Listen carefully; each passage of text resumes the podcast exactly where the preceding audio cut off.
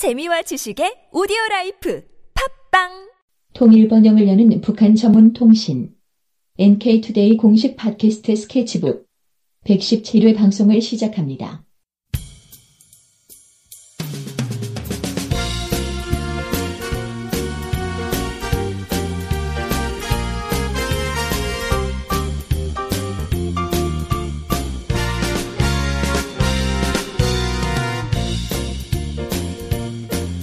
안녕하세요. 이동훈 기자입니다. 안녕하세요. 문경환 기자입니다. 이동훈 기자님 혹시 해외여행 좀 다녀보셨나요? 어, 저는 올해 중국에 갔다 온 거 딱 한 번이었습니다. 아, 중국. 예. 어, 이 제 주변에 쿠바에 다녀온 사람들이 있어요. 아, 그래요? 예, 그래서 쿠바에 대한 얘기도 많이 듣고 그랬는데 네. 쿠바 하면 떠오르는 게 뭐가 있습니까?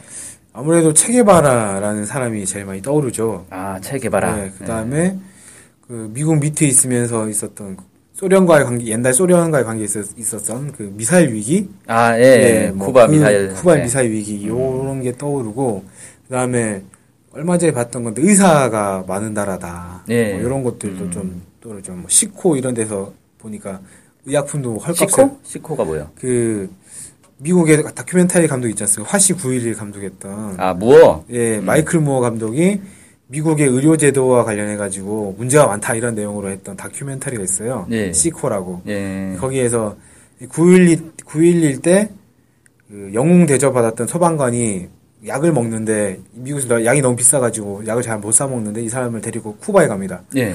쿠바에 갔더니 몇 센트 하는 거예요 그 약이 음. 미국에서 몇 달러 하는데 어, 그 영웅이라 불렸던 그 소방관이 눈물을 흘리면서 이럴 수가 있느냐 뭐 이런 이랬다는 그런 내용이 들어있는데 저 그게 좀 기- 기억이 또 나네요. 예. 저는 쿠바 하면 또 떠오르는 사람이 그 해밍웨이.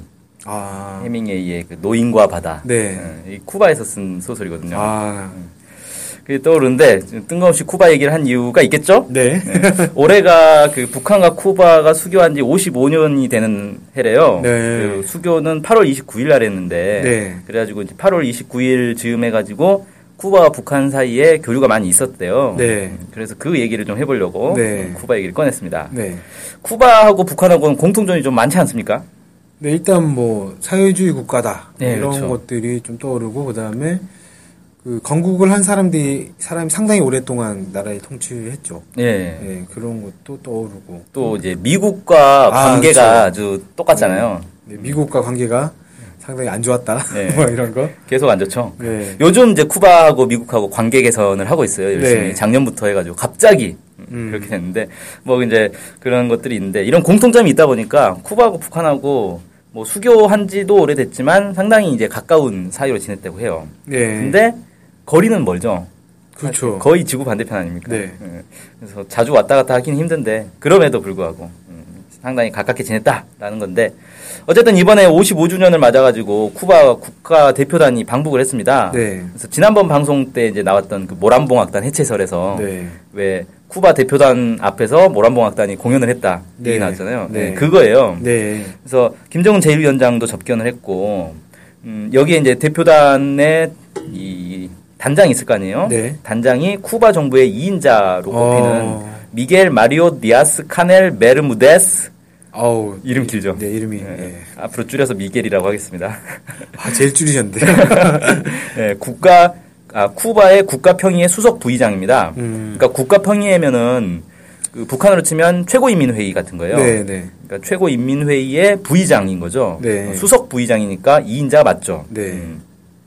지금 이제 국가평의회 의장은 카스트로입니다. 네. 라울 카스트로. 예, 그렇죠. 하죠. 원래 원래 이제 국가평의회 의장이 그 피델 카스트로였는데 네. 피델 카스트로의 동생인가? 네, 동생으로 알고 있습니다. 예, 그렇습니다. 자, 피델이 건강이 안 좋아져서 은퇴를 하고 라울 예. 카스트로가 뭐 맡았다 이런 얘기 그렇죠. 예전 옛날에 본 적이 있어요. 예, 몇 년 됐죠, 그게. 네. 자, 어쨌든 이 이제 단장으로 해서 국가대표단이 방문을 했고 이게 9월 초에 방북을 했어요. 네. 9월 초에 방북을 해서 뭐 만수대 언덕에 김일성 주석, 김정일 국방위원장 동상에 꽃바구니 진정도 하고 만경대에 김일성 주석의 생가도 방문을 하고 뭐 조국 해방 전쟁 승리 기념관, 조국 해방 전쟁 참전 열사묘, 국제 친선 전람관 이런 북한의 어떤 중요한 국가 기념물들을 다 방문을 했대요. 네. 그리고 나서 7일에 어, 김정은 제1위원장과 리설주 부인과 함께 어, 접견을 했다고 합니다. 네. 그 9월 8일자 연합뉴스에 이 때 자리에 대한 얘기가 좀 나오는데 네. 김정은 제1위원장이 이런 얘기를 했다 그래요. 쿠바 공화국 국가 대표단의 우리나라 방문은 새 세대들에게 조선과 쿠바 사이의 친선의 역사와 전통을 깊이 새겨주고 두 나라 사이의 형제적인 친선 협조 관계를 강화 발전하는데 중요한 의의를 가진다. 이렇게 얘기를 했고 또 이제 수석 부의장도 그 답, 답변을 했을 거 아니에요. 네네. 두 나라 인민은 반제자주의 전초선에 함께 서 있는 전우들이며 양국 친선 협조 관계를 발전시키는 것은 쿠바 당과 정부의 확고 부동한 방침이다. 뭐 이렇게 화답을 했다고 합니다. 네. 어, 뭐, 그, 거의 뭐 혈맹 수준의 그런 네. 얘기가 오고 간 것 같은 느낌인데요. 네. 이게 그 최근에 쿠바와 북한이 관계 정상화를 했단 말이에요. 미국과 쿠바가. 예. 예. 아, 그렇죠. 제가 말이 지금 막 정신이 없습니다. 미국과 쿠바가 관계 정상을 하면서 그러면 이제 남은 반미 국가인 북한은 쿠바하고 어- 관계가 어떻게 되는 거냐. 네. 뭐 이런 이제 우려들이 있었는데 여기에 대해서 이제 사실 좀 언급을 한 게 아닌가. 음. 그런 뉘앙스가 좀 풍겨지지 않냐. 네. 뭐 이렇게도 볼 수 있을 것 같고요. 네. 아무튼 접견 후에 그 공연도 했어요. 모란봉 악단하고 공훈 국가합창단이 축하 공연을 했다고 하고 뭐 모란봉 악단 같은 경우는 관타나메라, 가프리섬 이런 이제 쿠바인들이 좋아하는 노래들을 좀 네. 불렀다고 하고 공훈 국가합창단은 사실 이 직전에 러시아에서 공연하고 왔거든요. 네. 오자마자 또 공연을 했더라고요. 네. 음. 그리고 이제 이 전에 또 양국 정상들이 축전도 주고받았어요. 그래서 저는 이제 원래 8월 29일이 수교 기념일인데 한참 전에 서로 축전 주고받더라고요. 네. 그래서 라울 카스트로 국가평의 의장이 8월 14일 날 축전을 보냈고요. 축전 내용은 조선노동당과 정부와 인민에게 쿠바당과 정부와 인민의 이름으로 가장 열렬한 축하를 보내면서 당신께 우리 두 나라 인민들 사이에 역사적인 형제적 관계를 계속 강화해 나갈 의지를 확언한다. 이렇게 보냈고 김정은 제1위원장은 19일 날 5일 지나서 또 축전을 보냈는데 반제자주 사회주의를 위한 공동투쟁 속에서 맺어지고 공고 발전하여 온 우리 두 나라 사이의 형제적인 친선 협조 관계가 앞으로 더욱 강화 발전되리라고 확신한다. 이렇게 또 축전을 보냈다고 합니다. 네. 8월 14일이면 뭐 8.15 그 광복 70주년 그걸 맞이해서 뭐 보낸 게 아닌가 싶은데요. 네, 그런데 이게 이제 저기인 거죠. 쿠바 수교 관련 북한과 쿠바와 이제 수교 관련해서 미리 이렇게 어, 어. 보냈더라고요. 네. 그러니까 사실 8월 15일 광복절에 맞춰서 축전을 보낸 거면 굳이 거기에 또 답장을 보낼 필요는 없죠. 축전에. 음. 음, 근데 이렇게 됐고 아, 이런 이제 미국과의 관계 개선과도 불구 관계 개선에도 불구하고 북한과 계속 관계를 어, 잘 가져 나가겠다. 이게 쿠바의 기본 입장이다. 뭐 이렇게 좀 볼 수 있는데 그럼 북한과 쿠바가 둘이 얼마나 어, 가깝게 지낸 사이길래 어, 이런 얘기들을 서로 주고받는지 이걸 좀 이제 살펴보려고 합니다. 네. 북한과 쿠바가 이제 아까 말씀드린 것처럼 사회주의 체제의 공통점도 있고 그 다음에 미국과 대립해온 나라들이라는 공통점도 있고 이게 미국과 대립한 것도 거의 반세기가 넘는단 말이에요. 네. 상당히 오랫동안 그랬죠. 네. 그래서 국교를 수립한 건 1960년. 이때가 이제 쿠바가 그 혁명을 통해서 카스트로 체제로 이제 넘어간 넘어가고 나서 얼마 안 돼서 이제 국교를 수립한 거예요. 네. 지금까지도 북한이 그 아메리카 대륙의 여러 나라들과 수교를 맺고 있는데 외교관을 쿠바에 가장 많이 보낸다 그래요. 음. 그 정도로 쿠바와의 관계를 중요시하고 있고 음, 국교 수립하자마자 그 아까 말씀드렸던 체 게바라 네. 그때 당시 쿠바 상공부 장관이었어요. 네. 어, 이 사람이 북한을 방문을 합니다. 네. 음, 그래서 김일성 주석을 접견했고 그 사진이 이제 있는데 그때 당시에 이제 흑백 사진이에요. 되게 옛날이니까. 네. 체게베라와 어, 김일성 주석이 이렇게 만나는 장면이라든지 체게베라가 북한 주민들하고 어울려가지고 뭐 춤추는 장면이라든지 네. 이런 사진들인데 되게 어색하더라고요. 왜냐하면 우리가 체게바라 하면은 남미에서 막 밀림 속에서 총 들고 싸우는 그런 이미지를 가지고 있단 말이에요. 네, 네. 어, 그런데 이런 이제 외교 활동들을 했다는 게 정말 좀 특이하고 그것도 네. 전혀 이제 인종도 다른 동양에 와가지고 이런 걸 하는 거 보니까 참 특이하더라고요. 네. 체게바라와 북한과 무슨 관계가 있었다 이런 것에 대해서도 대부분 다 모를 거 아닙니까, 사실은. 음, 그러겠죠. 뭐 네. 지구 반대편에 있는 나라인데. 그 다음에 체게바라가 언제 죽었냐면 1967년에 죽었어요. 네. 이 사람 또 이제 유명한 게 쿠바에서 장관까지 하다가 볼리비아로 갔잖아요. 네. 음, 이게 혁명을 계속 수출해야 된다. 그래가지고 이 남미의 사회주의 혁명들이 계속 연이어 일어나도록 해야 된다라고 해서 볼리비아로 가서 거기 이제 혁명을 지원하다가 결국 이제 체포가 돼서 총살을 당했죠. 거기에 대해서 이제 김일성 주석이 채 개발하는 카스트로와 함께 쿠바 혁명을 승리로 이끈 국제적인 혁명가이며 라틴 아메리카의 영웅입니다. 그는 쿠바 혁명 정부의 요직도 마다하고 볼리비아로 가서 볼리비아 혁명을 위해 무장 혁명군을 조직하고 투쟁하다 희생됐습니다. 이렇게 회고를 하기도 했다고 합니다. 아, 그다음에 그 60년대 아까 말씀하신 쿠바 미사일 사태. 네. 음, 그거 이후에 소련하고 쿠바하고 관계가 아주 안 좋아졌어요. 어, 당연히 그러겠죠. 예, 쿠바는 일단 열받았겠죠. 네. 어, 군사 지원 해준다고 해놓고 어, 미국 무서워서 도망간 거고 소련 입장에서는 아 쿠바가 너무 이제 막 그 드세게 하니까 자기들은 이제 미국하고 미국한테 일단 꼬리를 내린 거잖아요. 네. 미국한테 이제 좀 잘 보여야 되는데 너무 막 과격하게 하니까 아이 부담- 부담스럽고. 예, 감당이 안 되는 거죠. 부담되고. 그래서 결국 안보 지원을 중단을 해버렸단 말이에요. 음, 그러니까 쿠바가 야, 소련만 믿고 있으면 안 되겠다. 소련을 대체할 이 중소 국가들의 중소 사회주의 국가들의 어떤 동맹이 필요하겠다. 음, 이렇게 해가지고 1966년에 아프리카, 아시아, 남미 3대륙의 민족 해방 운동이 참여하는 국제 연대 회의를 조직을 합니다. 아, 음, 여기에 이제 북한도 참여를 하고요. 네. 특히 이제 북한은 1980년대에 소련이 이제 안보 지원을 안 하니까 쿠바의 군사 무기들이 되게 어려울 거 아니에요. 네. 소총 10만 정과 탄약을 무상으로 지원해 줬다 그래요. 아, 어마어마한 거죠, 사실. 소총 10만 정이면 10만 명을 무장할 수 있는 양인데 네. 그걸 무상으로 공짜로 어, 줬다고 합니다. 그래서 이게 어떻게 공개됐냐면 피델 카스트로가 2013년에 자서전을 썼는데 여기서 공개를 해요. 어, 그래서 북한의 이제 고마움을 표하는 내용이 나오는데 음, 그래서 이제 사람들이 알게 된 거죠. 아, 북한이 소총 10만 정을 공짜로 줬다. 그러니까 쿠바한테 이 정도 줬으면 사실 다른 나라들한테도 조금씩은 더 줬을 것 같고. 그러니까 북한이 그만큼 이 반제, 뭐 반미 국가들에게 음, 무기 지원을 많이 했구나라는 걸 또 간접적으로 음, 확인할 수 있는 네. 그런 상황이고. 1986년에 피델 카스트로 의장이 북한을 방문합니다. 네. 그래서 정상회담 갖고 친선 협력 조약을 체결하고요. 여기에 이제 뭐 정치, 군사, 경제, 문화, 기술 뭐 이런 전, 전 분야에서 이 협조를 하는 음, 그런 내용을 담고 있고 특히 이제 군사 협력 이런 거에 대한 얘기가 많이 들어있다 그래요. 네. 군사협력 하니까 생각나는 게 얼마 전에 쿠바에서 북한으로 가던 배 한 척에 뭐 무기 실려 있었다 이런 거 있지 않습니까? 아, 예. 그 청천강호 사건이죠. 네. 이게 파나마에서 적발이 됐어요. 네. 근데 원래는 거기에 이제 뭐 설탕이나 뭐 이런 것들이 잔뜩 들어 있었는데 거기에 무기가 숨겨져 있었다.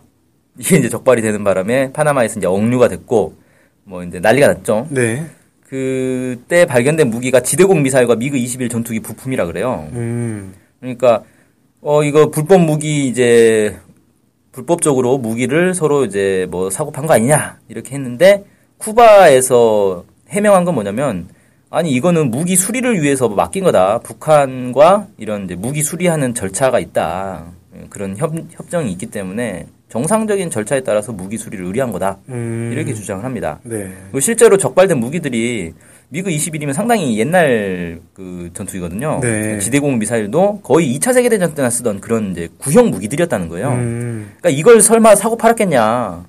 이건 무기 수리한 거다. 네. 음. 그리고 실제로 쿠바가 미국의 제재를 받고 있다 보니까 무기가 이제 낡은데 이 낡은 무기를 수리를 하기가 자체로 수리할 기술이 또 부족한 거예요. 네. 뭐 새로운 무기를 개발할 그런 이제 능력도 좀 부족하고 음. 그러다 보니 이 구형 무기들을 계속 수리해서 써야 되는데 누구도 수리를 안 해주려고 하는 거죠. 음. 미국의 제재 하에 있기 때문에. 그건 이제 북이 해주려고 한 거 아니냐. 뭐 그렇죠. 추측이, 추측이 될 수 있겠네요. 네, 북한에서 이걸 이제 대신 그동안 해줘왔다라는 게 이제 확인이 되는 거죠. 음. 사실 이걸로. 음. 아무튼 그 사건은 1심에서 무죄가 선고됐어요. 어. 그래서 북한에 다 돌아갔습니다. 이 선장이랑 선원들이 다. 네. 근데 2심에서 다시 유죄가 선고됐어요. 뒤집어진 어, 거죠. 네. 근데 선장과 선원들이 북한에 있는데 어떻게 할 거예요? 파나마 정부에서 이 사람들 다시 잡아올 거예요? 구인을 해올 수가 없겠네요. 네. 사실상 형, 형 집행이 이제 불가능한 거고 정치 재판 아니냐. 어차피 돌려 보내놓고 유죄 때리려고 한 거 아니냐. 음. 뭐 이런 이제 얘기들이 있어요. 음. 그러니까 변호인 측에서도 이건 미국의 압력에 따른 불공정한 재판이었다. 뭐 이런 식으로도 얘기했고요. 뭐 어쨌든 이제 군사적 협력이나 이런 것들 상당히 어, 강화 그, 잘 되고 잘 있었다. 되고 있었다 이렇게 네. 볼수 있겠네요. 네.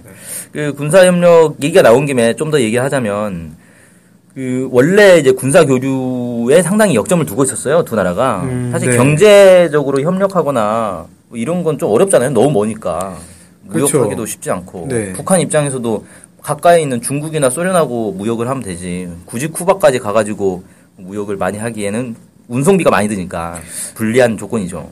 쿠바에 뭐 지하 자원이나 이런 것들이 많이 있나요? 쿠바 지하 자원보다는 쿠바는 이제 사탕수수와 음. 뭐 담배 이런 걸로 유명하죠. 어, 그러면은 더더욱 더 별로. 교류, 경제 교류나 이런 것들이 더 적을 수밖에 없었겠네요. 네, 그렇죠. 그래서 이제 주로 군사 교류를 많이 했던 것 같은데 최근에 그러니까 21세기 들어서만 했던 군사회담만 봐도 2001년에 김영춘 인민군 총참모장과 알바로 로페스 미에라 아, 여기 사람들이 다 이름이 길어요.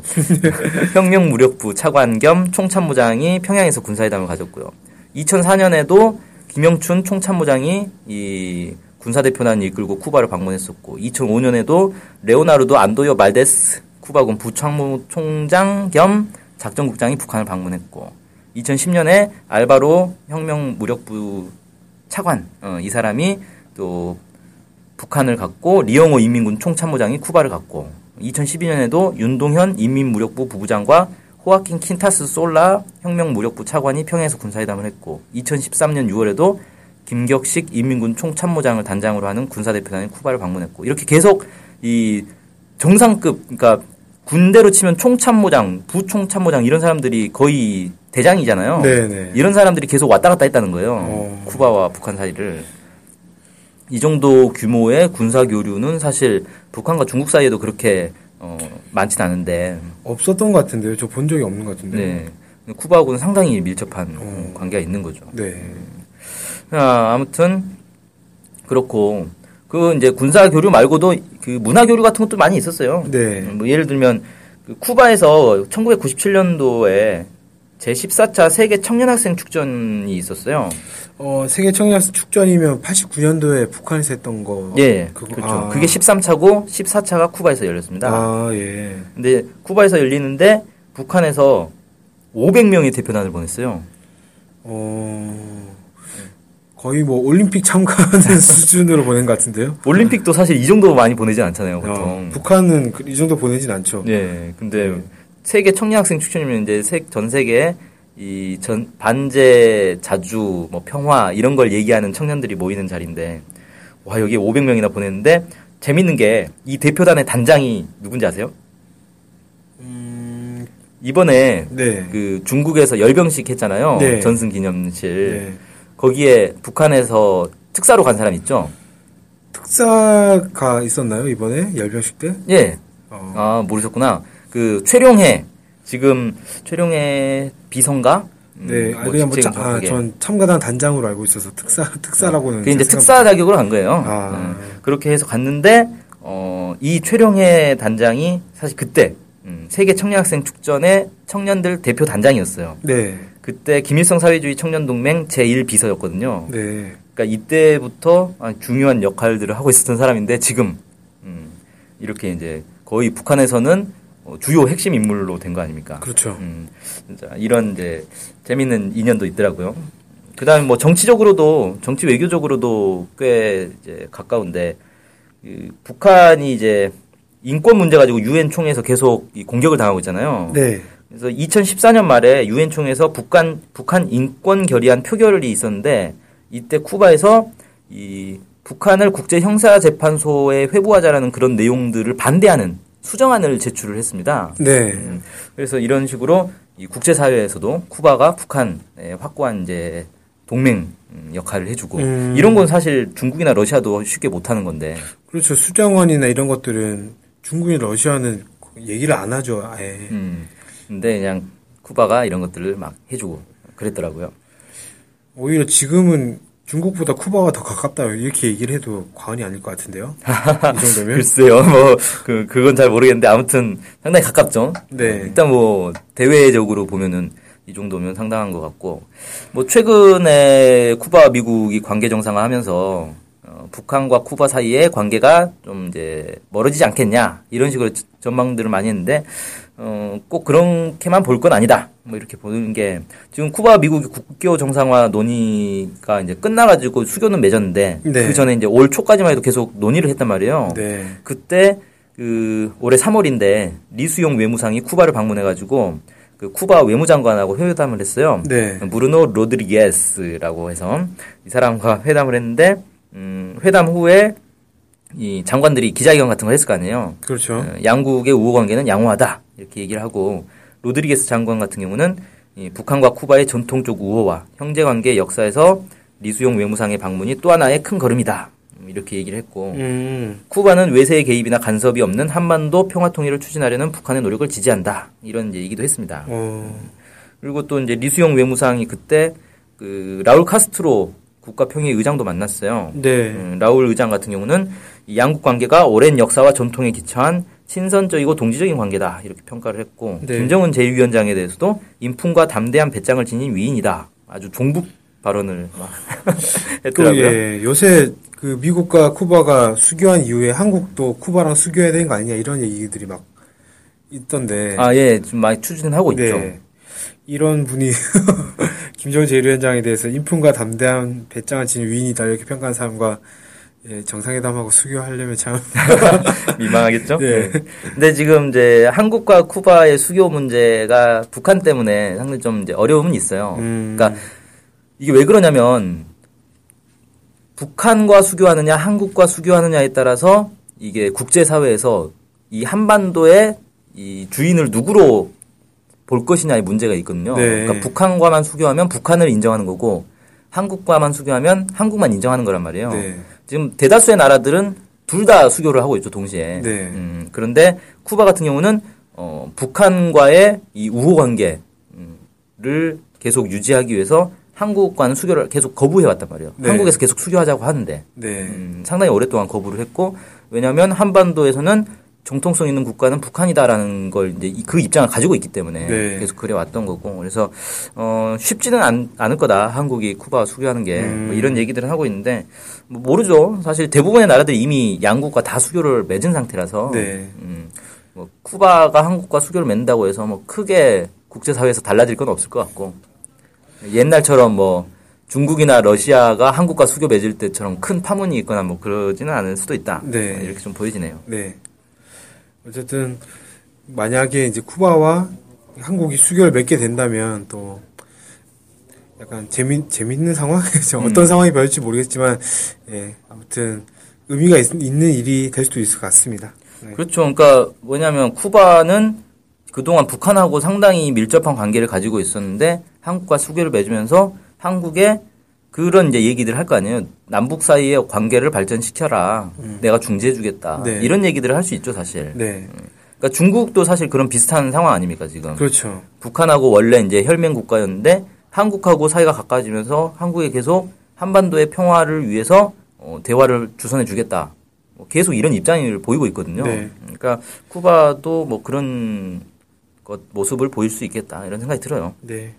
그건 뭐 북한하고 또 쿠바가 또 얘기를 나누겠죠. 만약에 그런 상황이 된다면. 예. 네. 그래서 오늘 뭐 좀 약간 길어지긴 했는데 쿠바와 북한 사이의 어떤 관계, 어, 역사 이런 것들을 한번 쭉 살펴봤습니다. 네. 예, 준비해주신 문경 기자님 정말 고생 많으셨습니다. 아유 고생은요. 네, 그럼 오늘 방송 여기서 마치겠습니다. 안녕히 계세요. 안녕히 계세요.